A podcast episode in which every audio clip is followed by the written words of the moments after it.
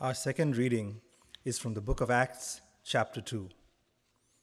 When the day of Pentecost arrived, they were all together in one place, and suddenly there came from heaven a sound like a mighty rushing wind, and it filled the entire house where they were sitting.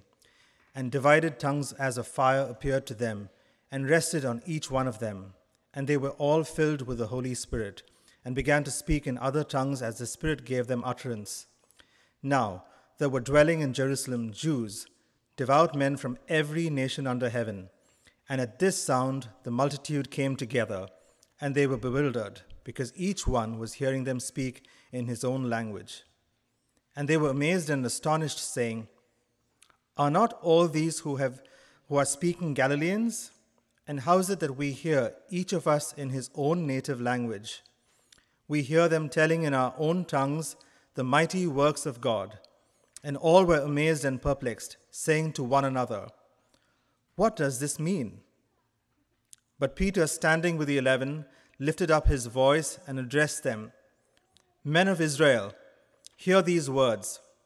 Jesus of Nazareth, a man attested to you by God with mighty works and wonders and signs that God did through him in your midst, as you yourselves know. This Jesus, delivered up according to the definite plan and foreknowledge of God, you crucified and killed by the hands of lawless men. This Jesus God raised up, and of what we are all witnesses, being therefore exalted at the right hand of God, and having received from the Father the promise of the Holy Spirit, he poured out this that you yourselves are seeing and hearing. Let all the house of Israel, therefore, know for certain that God has made him both Lord and Christ, this Jesus whom you crucified." Now when they heard this, they were cut to the heart, and said to Peter and the rest of the apostles, "Brothers, what shall we do?" And Peter said to them, "Repent and be baptized, every one of you, in the name of Jesus Christ for the forgiveness of your sins, and you will receive the gift of the Holy Spirit. For the promise is for you and for your children and for all who are far off, everyone whom the Lord our God calls to himself." So those who received his word were baptized, and there were added that day about three thousand souls. The word of the Lord. How many of you are familiar with the story of the turtles? I don't mean the reptile or whatever type of animal it is. I also don't mean the British rock band. They were British, right? Turtles. The Turtle Traders. So the Turtle Traders, I met a guy who was one of the original Turtle Traders. Here's the story of the Turtle Traders. Richard Dennis was a successful commodities trader in the seventies and early eighties. His basic belief was that successful trading was something that could be taught to just about anyone. His partner, William Eckert, believed that successful traders had innate gifts and talents. So as two successful, wealthy guys, they decided to settle the agreement by making a bet with humans. Dennis placed an ad in the Wall Street Journal and the New York Times, and his experiment got over a thousand applicants, from which he pulled a, a little over a dozen people. They were all fairly intelligent college grads who were f- pretty good at mathematics and discipline, but none of them had experience in investment banking. After a short period, the turtles were given trading accounts. After he trained them a little bit, funded by his own money, he gave them anywhere between five hundred thousand dollars and two million dollars of his own money and said, "Now follow my strategies, and let's see what happens."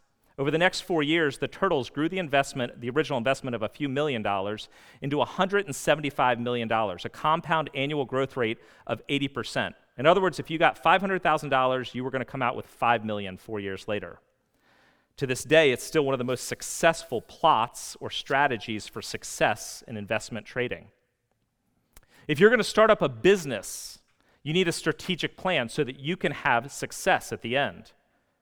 If you're going to cultivate successful strategies and be the most successful, you might buy into things like Jim Collins' Built to Last, where he talks about having big, hairy, audacious goals, creating a cult-like culture, and being willing to evolve as a business.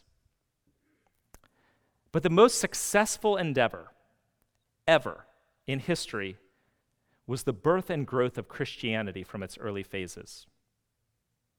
It spread and grew at a rate that was not matching to the time and day and age in which it existed. On the day of Pentecost, shortly after the resurrection, there was maybe a hundred disciples of Jesus. A hundred years later, there was about ten thousand. By the year three hundred A D, according to religious professor Robert Wilkins, Robert Lewis Wilkins, there was six million out of the sixty million in the Roman Empire. It quickly grew to ten percent of the Roman Empire, and within another century, it was greater than that. It continued to grow at an exponential rate. And what was God's strategic plan? A few dozen very average people and the Holy Spirit. What happened? Pentecost happened. Now, the Luke Acts is one big book. We're in the book of Acts now. For the past year, we were in the book of Luke, but for the next two months, we're in the book of Acts. Acts is a continuation of Luke. Luke begins telling the story of what Jesus had done and all that God did through Jesus. Acts carries it on, where he says, I'm going to now tell you all the things that Jesus continued to do through the church, his strategic plan, if you would, to conquer the world. And the strategic plan went like this in verse eight of chapter one, which Matt Hemsley talked about last week. He said, the power of the Spirit is going to come upon you, and you will be my witnesses to the ends of the earth. That's my strategic plan. And so, on that day, or shortly after, Jesus ascends into heaven, forty days after Easter, if you would. And on the fiftieth day, the day of Pentecost, the disciples are gathered in the upper room. And that's when Pentecost happens, as we know it in the church. In Acts two, verses two through four, we read about the things that happens. It's descriptive, very evocative of something dramatic happening.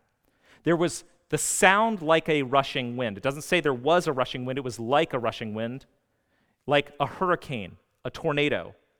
And then what appeared to be like flames or tongues of fire, flames on the head of each person. And then by the power of the Holy Spirit, they start speaking in other languages, declaring the mighty acts of God in languages they had never studied. That day, as they went out into Jerusalem, after hiding, afraid of their own lives, they go out boldly declaring the praises of God in, this other, in these other languages. And it says there were devout Jews in verses five, six, and eleven. Devout Jews from every nation who were gathered there. There's then a whole list of the nations. They were basically from Iran, Iraq, Turkey, parts of Greece, and down through Egypt. Basically the known world where Jews would have been spread out in the diaspora. And they were amazed, perplexed, blown away. What is happening here? And of course, some were smart Alex and said, they're just drunk. Peter gets up to explain. Peter, who was deathly afraid to be seen in public, to be known as somebody tied to Jesus, gets up publicly in front of all of these Jewish people and says, no, they are not drunk. What's happening is the promised Holy Spirit. The Holy Spirit that was talked about in the prophet Joel hundreds of years ago. And the reason it's come is because Jesus Christ, he goes on to tell them, Jesus Christ, the one who God attested to, attested to with his miracles and the power in which he spoke, the one whom you crucified, God has raised him from the dead and has declared him to be both Lord and Savior. And now the Holy Spirit that he promised, that God promised, has come. In order to understand the fullness of what's happening here, you have to see that this is not insignificant that it's the day of Pentecost. As Christians, we think of the day of Pentecost as the day when the Holy Spirit comes, but a Jewish person in the first century would have thought of Pentecost as a harvest festival. It took place fifty days after Passover, so you had Passover. fifty days later, you had the Feast of Pentecost, which was a first fruits of harvesting festival. But by the first century, it also was the day when you commemorated the law being given at Sinai. Now, for those of you who don't have it memorized, when Israel is called out of Egypt, they're in the wilderness, and the Lord speaks to Moses on Mount Sinai. There's fire, there's smoke. All the Israelites are, are sore afraid, if you would. And the Lord gives Moses the covenant, the law. not just the Ten Commandments with the two tablets like in uh, the, you know, Yul Brynner sort of uh, Charlton Heston version, but the Lord gives Moses the covenant, the law, and says, you are now my people. Obey my law, be my people, and I will be your God. And he sets them apart as his people, establishing his covenant. But Israel wanders away from God. And centuries later, they are in exile, a broken nation.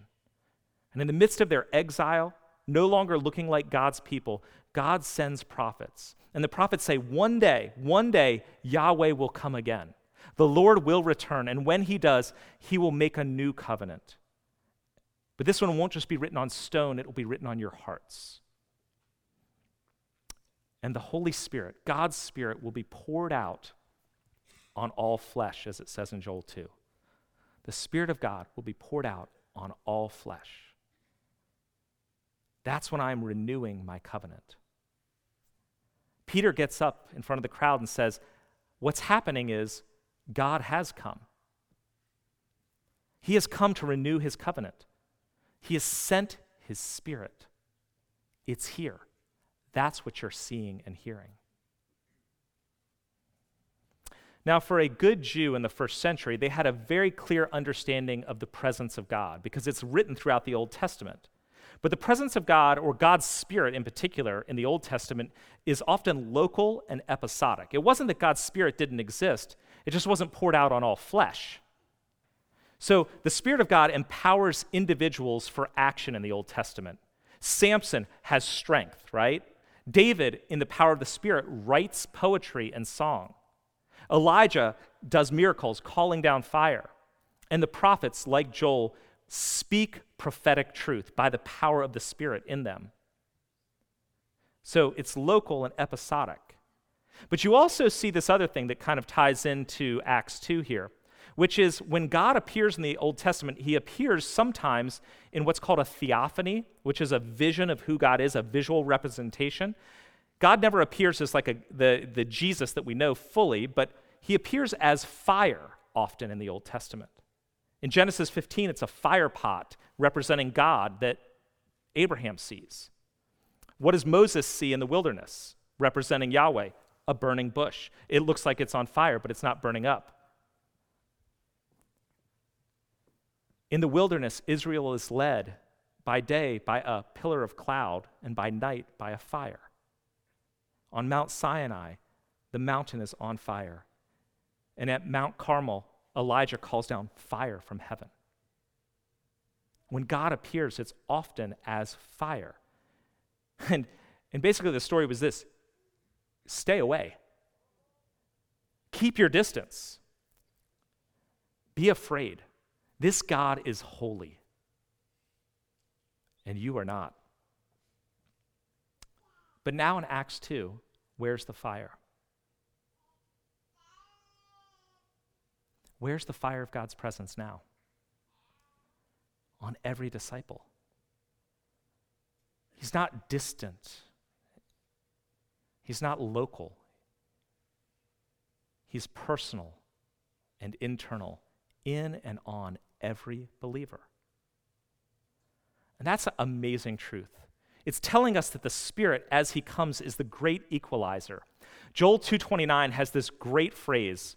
We glossed over it probably in the reading of it, but it says, the Spirit will fall even on the male and female servants, I will pour out my Spirit. Even on the male and female slaves, the Spirit of God will be poured out. The ancient world, even in Judaism, was a classist system. It really did see those who were closer and those who were farther. The way a woman had access to God was through a man. And there were those who were higher up and those who were lower. And those who were higher up, patriarchs versus slaves, were those who clearly had access to God a little better. But the Spirit is the great equalizer, falling on all. Neither gender, nor class, nor nationality disqualifies you. None are closer or farther. The Spirit is available to all. And if you are in Christ, by faith, you, just like the apostles on that first day of Pentecost, fully have the Spirit. There are no second-class spiritual citizens in Christ.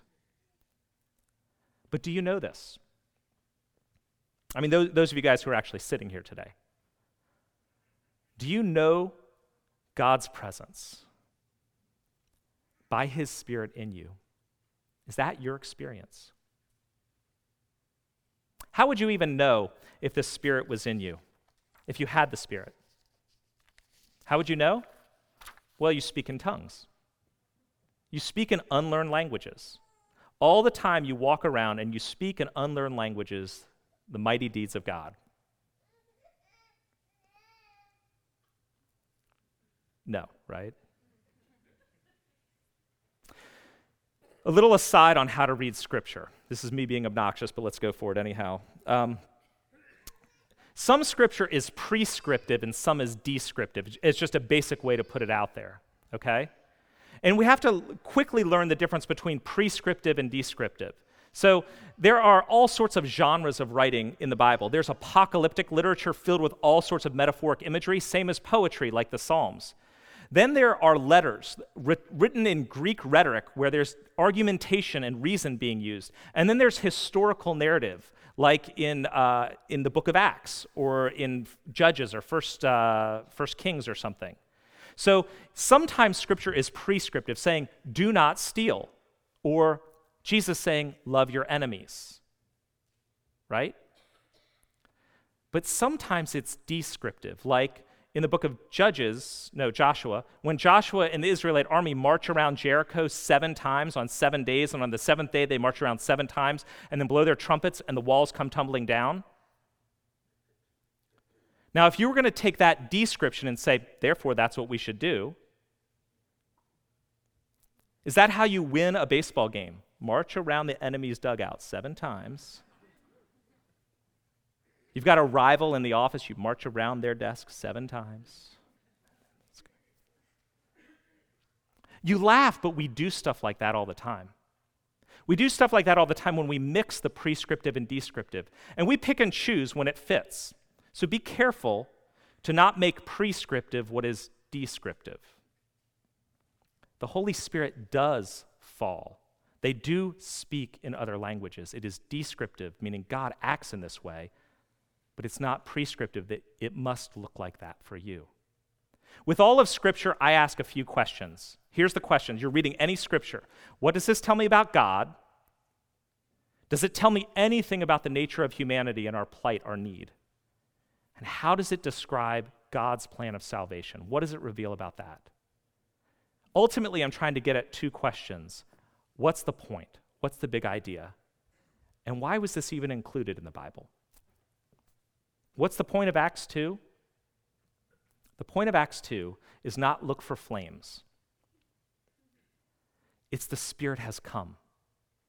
He has come to fulfill God's plan for the world, and He is available to everyone. Okay, so the question back again is, how would you know if you have the Spirit? You would know you have the Spirit because the Spirit is working in you. Well, how do you know what the Spirit's work is? Well, not just in our passage, but in other parts of the Bible, especially in the Gospel of John towards the end, we get that the Spirit convicts us of sin and enables belief. In other words, with, without the Spirit, you actually will never come to faith. The Spirit is what causes you to desire God in the first place, and it's the root of transforming faith, that conviction and enabling to trust and believe. The Spirit also, according to Jesus, is our comfort, our assurer. He's our advocate. It's the Spirit who enables us to cry out, Abba, Father, to see God as not holy other, but holy and loving. It's through the Spirit that we experience God. But I don't want to go into depth on those because actually they're not really what's being described here in Acts two. In Acts two, instead what we see is the Spirit working through His power. And this is literally the power for the miraculous, healing, speaking in what's called tongues, other languages, casting out the demonic. God, through the Spirit, is working through the disciples as He did through Jesus to overcome spiritual darkness and evil. But don't limit it to that. It's actually the power of the Spirit that's not just in those miraculous supernatural things, it's also in things that are equally supernatural, we just don't think of them as that, like you becoming less of a jerk.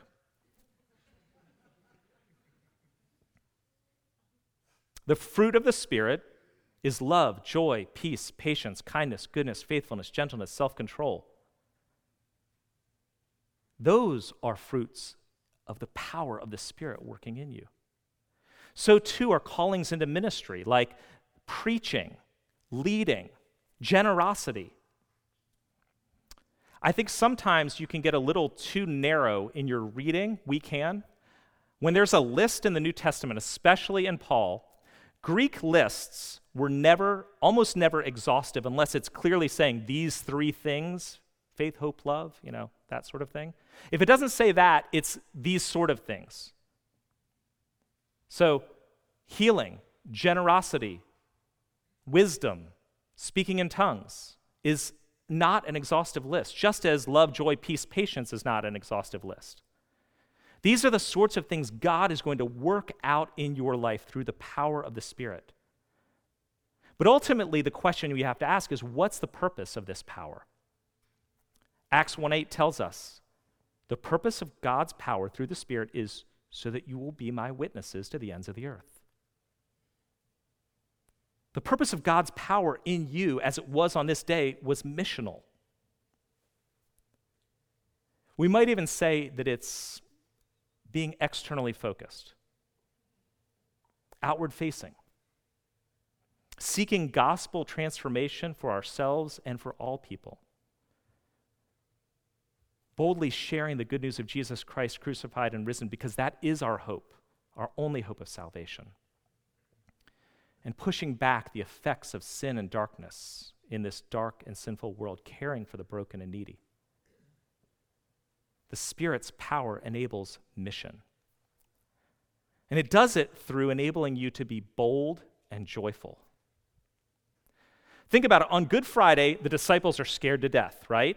Peter denies Jesus. The rest of the disciples abandon him. And even after the resurrection, they constantly are hiding in the upper room. They are afraid. The Spirit falls on them on Pentecost, and all of a sudden the disciples, who were deathly afraid of being arrested themselves and possibly crucified, they're out marching around speaking in other languages. Peter gets up and gives a sermon. Hey, all of you, you guys crucified Jesus. You guys are going to hell. Be careful.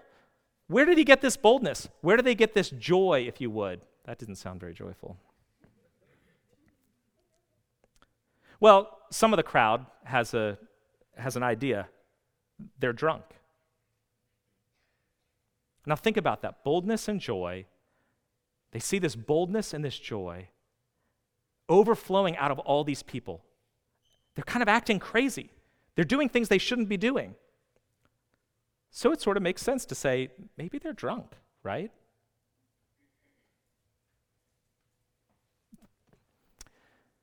Why do people need a drink at a party? It makes them less uptight and has fewer inhibitions. Wine, even as the Old Testament says, gladdens the heart, right? Wine makes a person joyful and happy, talkative and silly, wild and daring.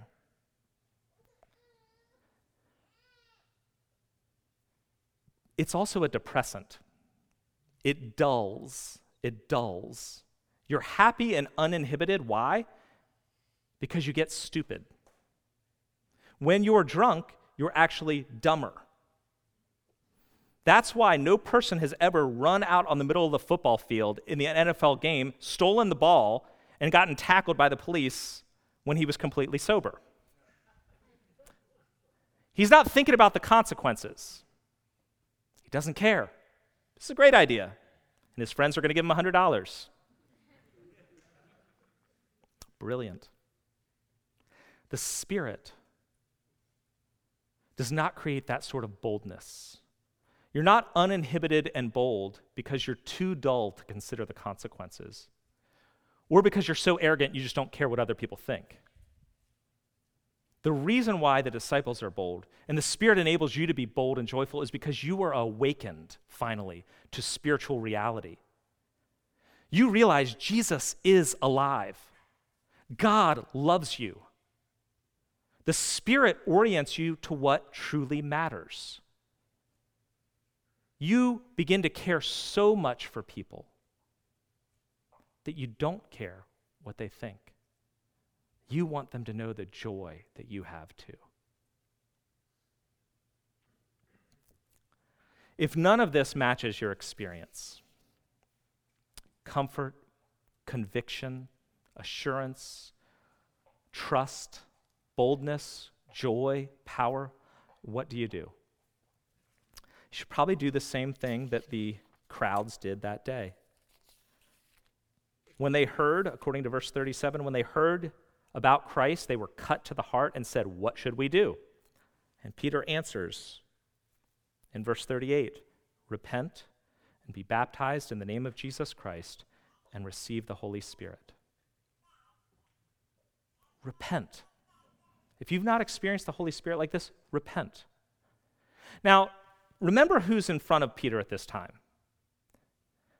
According to Acts, the people that are in front of Peter are devout Jews from every nation.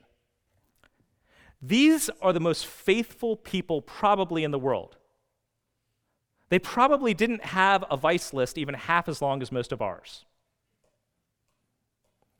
They had come from faraway lands at great cost to themselves, either to move into Jerusalem or they were there just for Passover and Pentecost, which would have been incredibly expensive in that day and age to stay for two months, the journey on foot from faraway places. Why? Because they were devoted to Yahweh. They were absolutely faithful people. And yet Peter says, you need to repent. Meaning repentance isn't just for the sinful and bad. Because repentance is not about your vice list. It's about your unwillingness to acknowledge Jesus as Savior and God. And we all do it. And that's why Peter goes on to say, be baptized in the name of Jesus Christ. Baptism for a Jew was renewal and reorientation into a new way of life. You were always baptized into the name of Yahweh. Peter says, the new way is Jesus. He is Yahweh incarnate. Renounce your past direction and need for control and lordship of your life, and acknowledge Jesus and Jesus alone as your Lord and Savior. That's what you need to do, and then you will receive the Holy Spirit. When you truly renounce and truly trust, you do receive the Holy Spirit. You may not have the same outward experience that they did in Acts two, but the God becomes your God, and he will take up residence in you. But look, you've got to be open. Your heart must be open, receptive to all, all that God wants to do in you and all that he wants to accomplish through you. C S Lewis, surprisingly, has an insightful part on this. Imagine yourself as a living house. God comes in to rebuild that house.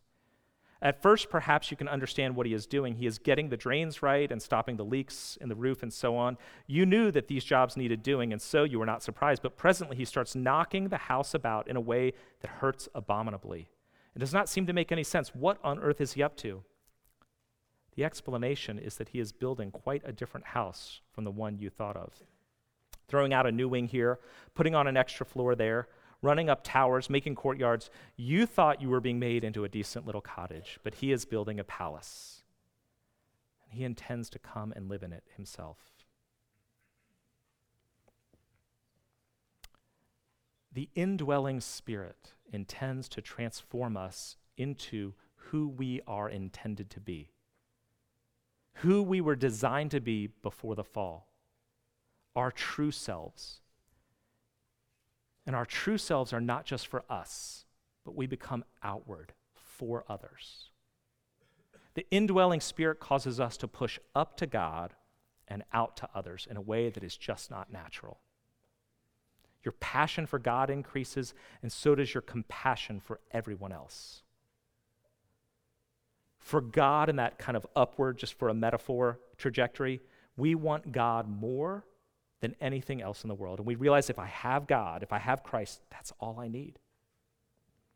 But that causes us, us to always push out, to have God's heart for other people, desperate for them to know him, and willing to give everything for them. The Holy Spirit pushes us up and out. You might even say it makes us gospel-driven, externally focused, able to be in extended family, living missionally for the people and places God has placed us in, not just for you. So to be clear here, the purpose of the Holy Spirit is not your divine therapist. He's not there just for your emotional well-being. But the Holy Spirit does provide that, but not just for that. Nor is the Holy Spirit just for you to have powerful experiences of God, except in that they enable you to love God and others more, both. The Spirit is never in you for your own good only. It is inward, God affirming, assuring, strengthening, in order to enable you to upwardly connect to Him more desperately and to more gloriously lay yourself out for everyone else in this world. In other words, the Spirit conforms us to the image of Christ so that we more and more look like Him and commissions us for God's kingdom living.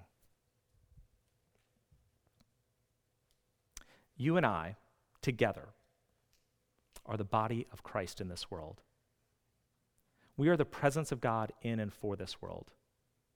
You know, in Acts one one, at the very beginning of the book of Acts, Luke, the gospel writer, says, in the first book, and the first book he wrote is the Gospel of Luke, right? In the first book, I have dealt with all that Jesus began to do and teach. And then he goes on to talk about some other things. Now, in the Gospel of Luke, he talks about all that Jesus began to do and teach, implying that now in the gospel, in the book of Acts, he's going to talk about all that Jesus is continuing to do and teach. Now, the problem with that is that there's a logical disconnect. Because Jesus, within the first ten verses, ascends into heaven. He's not walking around the earth healing people and preaching anymore. He's not casting out demons and walking on water and, and meeting the, the woman at the well anymore. So how is Jesus continuing to do and teach? In John sixteen, he tells the disciples on the night before his crucifixion, it's better for you if I go, because then I can send the Holy Spirit. At the end of John, Mary Magdalene, I think, is clinging to Jesus. And Jesus says, Mary, don't cling to me. Meaning, you don't just need me here physically with you right now. If I don't go, I can't be in you. If I'm just here walking around, there'll be times when I'm with you and there'll be times when I'm far away. But if I go, I will always be with you. I will never leave you. And then I will be everywhere that you are, continuing to do and to teach. The book of Luke and Acts is one continuous story. It's a question of who's Lord. It begins looking like Caesar because he's pushing around Mary and Joseph and the little baby. Then Jesus walks along, looks like he's in charge. But then by the end, Rome crucifies Jesus. And they're in Jerusalem in a buried tomb. It looks like it ends. But then on the third day, he rises. And all of a sudden, everyone in the world, well, they don't all believe instantly. But instead, Jesus commissions his disciples, empowering them by the Holy Spirit. The Spirit falls on each individual, and slowly, but pretty fast actually, the gospel begins to spread out until the book of Acts ends in Acts twenty-eight. And where is Paul in Acts twenty-eight? He's back in Rome, and he's about to preach the gospel in front of the Caesar. Wow. And it ends.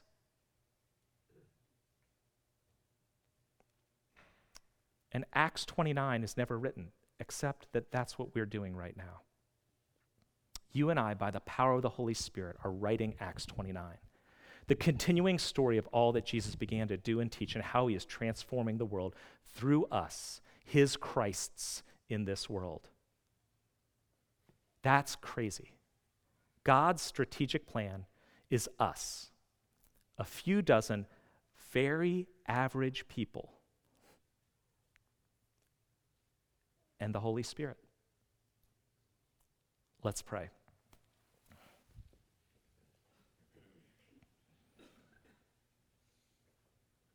Lord Jesus Christ, there's so many times when I want you to be present.